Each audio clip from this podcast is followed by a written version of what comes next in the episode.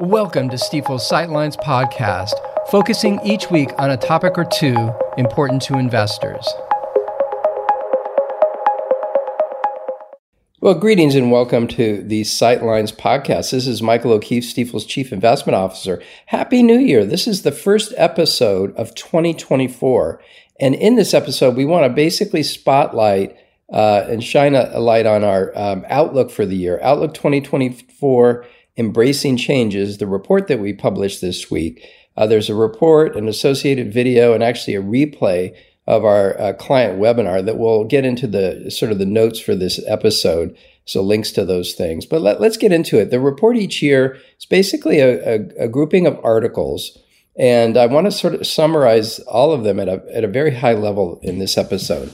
Um, so, starting with the 2023 year in review, of course, we reviewed what happened last year. Inflation cooled a good amount. Uh, the Fed stayed hawkish through the year, hiked rates a bit, and then stayed hawkish. And and then, uh, you know, at the end of the year, honestly, they sort of signaled a, a potential for a dovish pivot in 2024. Now, uh, as it relates to the economy, it grew better than people expected, an estimated annualized rate of 2.4%. Consensus as we started the year was 0.3%. So that's really a huge outperformance on the economy. And then, in fact, the, the, uh, the equity market, really driven by bigger tech oriented companies' performance, uh, was up a lot. And the S&P 500 is sort of a benchmark index returned, for example, 26.3%. Uh, again, a lot of that uh, driven by the big tech oriented companies. Um, we look at an equal weighted version of that index, which sort of adjusts for that. Think in the neighborhood of about 15%. Now, on the fixed income side, interest rates uh, began and end, ended the year, the 10 year uh, treasury yield at 3.9%. It actually hit 5%, I think, in October as the Fed hiked rates and they talked about higher for longer, but came back down to that 3.9% level all of that translated to a taxable bond market return as measured by the Bloomberg aggregate of 5.5%. So that's the recap of last year. As it relates to our outlook for this year, and I'll get into it in greater detail in the next episode, but just think of it as a modestly positive view. We think inflation is going to cool uh, back uh, further to the Fed's uh, 2% target. We think the Fed will cut rates two to three times, quarter point each, but later in the year. The markets are expecting sooner and more.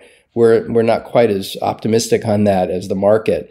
Uh, in any event, uh, we see economic growth slowing but staying positive. So our, our forecast is for somewhere between zero and one percent, and all that translates to basically a, a, a muted uh, equity return. So we have a, a target price for the S and P 500 for the end of the year at 5,000, that would translate to a total return, including dividends, of 6.3%. So a little bit more muted uh, than our long term uh, expected average return, as well as, of course, last year's return. Now, our colleague Brian Gardner, he's Stifel's Washington policy strategist, uh, basically shared his annual outlook. He, he calls it Washington Policy and Political Outlook, and basically anchors on the idea that in DC, the, the uh, things are going to start in a busy sense at the beginning of the year. Basically, Congress has to focus on both budget issues uh, as well as the related debt ceiling. And so the risk of a government shutdown is real. Um, he also expects there to be more regulation in areas like banking and climate disclosure as the current administration, the Biden administration, tries to get uh, more and more rules in place before the presidential election uh, in case they lose office. In any event, that will come into focus, that 2024 election, uh, where really the balance of power is up for grabs. And, uh, and the, on the presidential side, Brian does uh, continue to believe that it will be a rematch of 2020. And then he actually does take a quick look into 2025 in the sense that the 2017 tax breaks are, are scheduled to expire then. So that's the update from DC. Broadening it out uh, to geopolitics more more generally, more globally, we, we published an article, Geopolitical Risk uh, Dashboard, A New World, uh, that teases out the different risks that we see. Uh, we sort of unfortunately have to upgrade the Middle East tensions to Middle East conflict and introduced a new risk we call financial instability that really relates to the idea of the need for a fiscal transition given higher levels of debt and higher market interest rates. Um, now, uh, we did, by the way, as it relates to the election, publish a what we call an investor's handbook for election years. Just think of it as uh, sharing some data on how uh, markets tend to perform uh, during and after an election year. One punchline being, for example, that the markets tend to be a little bit volatile and, and on average flattish up to the election.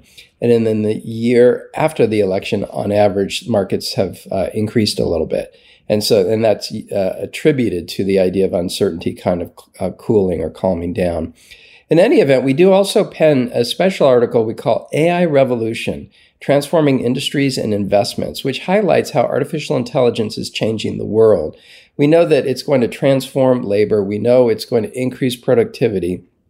Uh, we see it as a wave uh, that's going to be quite significant. So think of the waves like the introduction of the computer, the introduction of the personal computer, the introduction of the internet, the introduction of the mobile phone and mobile computing. Uh, all of those were waves of innovation. We see artificial intelligence as that next wave.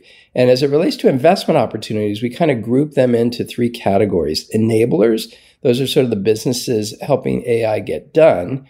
Innovators are, are companies and, and businesses that are using AI cleverly to kind of improve their business and their offering. And then disruptors are those that are going to take artificial intelligence and disrupt certain businesses, industries, or sub industries.